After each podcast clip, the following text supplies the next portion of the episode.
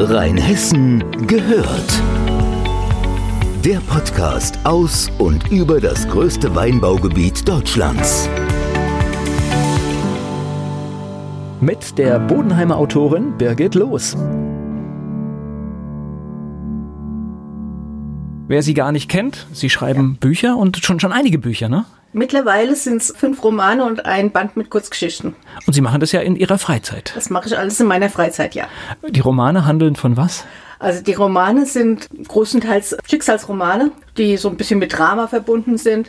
Bis auf ein Vulkan, zwei Kinder und jede Menge Ärger. Das ist so eine heitere Familiengeschichte. Aber die anderen, die haben alle so ein bisschen einen schwereren Hintergrund, sag ich mal. Geht um häusliche Gewalt und ja auch um Missbrauch und so. Wo holen Sie die Geschichten her? Die habe ich alle in meinem Kopf, wie in dem Lied. Okay. Das heißt also, das ist tatsächlich, es, es sind völlig frei erfundene völlig Geschichten. Frei erfundene Geschichten. Ich sehe was, ich höre was und dann fängt es auf einmal im Kopf an zu. Und dann merke ich plötzlich, dass ich mich mit irgendwelchen Figuren unterhalte und dann weiß ich, dass jetzt ist eine neue Geschichte da. Und dann heißt es an den Rechner setzen und, und ja, schreiben. Und ich hole mir erstmal einen Notizblock, dass ich das aufschreibe, dass ich es nicht vergesse.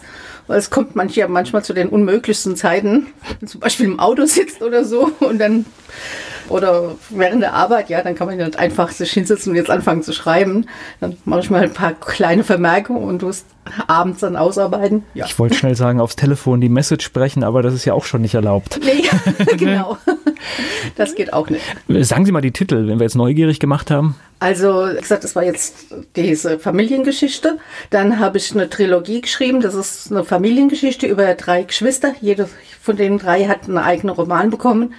Das begann mit Alex Story, ging dann weiter mit Julie Story und dann der letzte, der voriges Jahr zur Frankfurter Buchmesse rausgekommen ist, war Joes Story. Und dann kam vor, vor zwei Jahren war dann Ricos Lied. Das geht um zwei, zwei Jungs, die, wie gesagt, die sind von ihrem Stiefvater missbraucht worden und kamen dann in die Familie von ihrem leiblichen Vater zurück und wie die Familie da damit umgeht. Und die beiden Jungs sind sehr musikalisch, haben eine Band gegründet und dann habe ich mich auch zum ersten Mal an Poesie versucht und habe dann auch ein bisschen ein paar Gedichte geschrieben. Jetzt weiß ich, Sie sind in Rheinhessen auch immer wieder mal auf Lesungen zu sehen, zu hören. Aus welchen Büchern lesen Sie denn dann?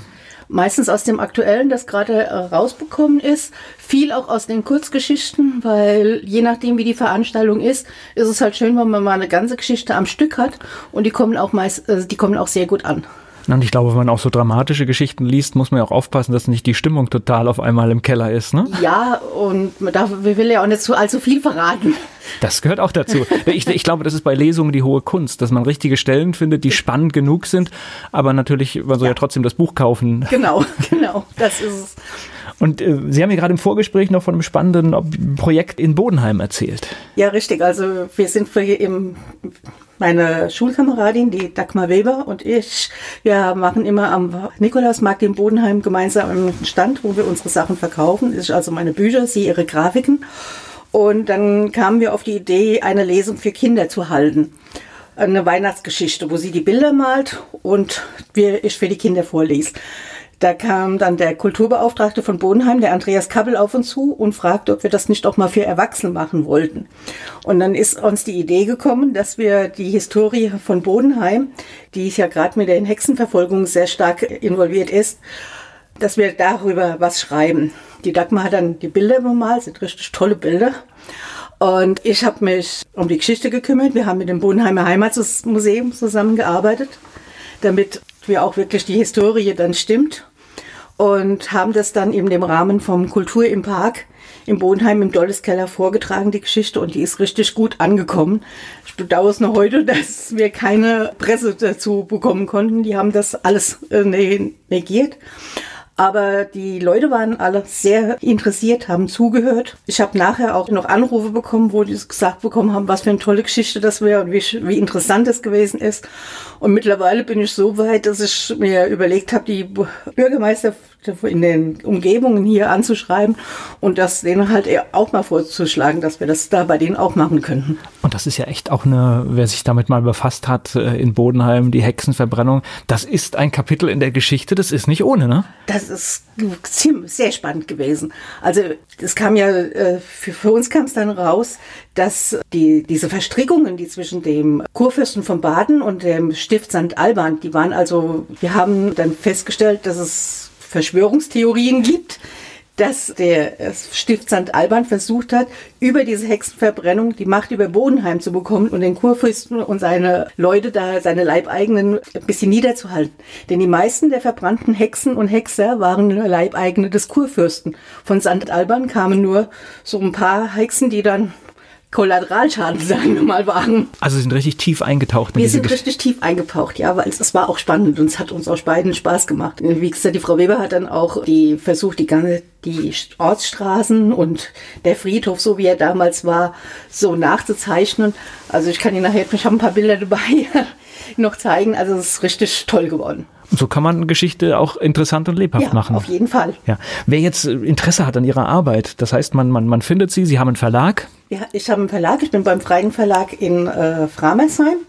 Da findet man meine Bücher. Die findet man allerdings auch über, kriegt man über Amazon. Man kann, kriegt sie in jede Buchhandlung. Man muss einfach nur reingehen und zu verlangen, dann bekommt man sie auch. Auf meiner Website gibt es auch Leseproben von den einzelnen Geschichten. Birgit Los punkt de. Ganz einfach. Ganz einfach. Da findet man dann auch zum Beispiel einen Termin für eine, eine Lesung, wenn eine anstehen würde. Das schreibe ich da auch rein, ja. Genau. Und Facebook sind Sie, glaube ich, auch aktiv, ne? Facebook bin ich auch aktiv, ja. Habe ich auch meine äh, Autorenseite. Da schreibe ich auch die ganzen äh, Lesungen rein. Und auch wenn es Neuigkeiten gibt mit den Büchern oder was man so halt rund, wissen muss. Ja, auch rund um den Breitenverlag, wenn es da was Schönes äh, gibt. Wie äh, voriges Jahr hatten wir eine Vampirparty. Und da wurden die Bücher von dem Breitenverlag vorgestellt. Da habe ich auch eine Kurzgeschichte dazu geschrieben für, über die Vampire. Das war... Bei mir war es eine sarkastische, andere Kollegen haben sich an die Vampire gehalten, aber ich hatte eine sehr sarkastische Geschichte geschrieben. Sie kommen aus Rheinhessen, spielen Ihre Romane auch in Rheinhessen oder ist das für Sie egal? Wenn man genau liest, erkennt man schon, dass sie hier in Mainz und in der Umgebung spielen, weil da kennt man sich aus und ich kann nicht einfach was äh, beschreiben, wo ich noch nie gewesen bin. Okay, danke für das Gespräch.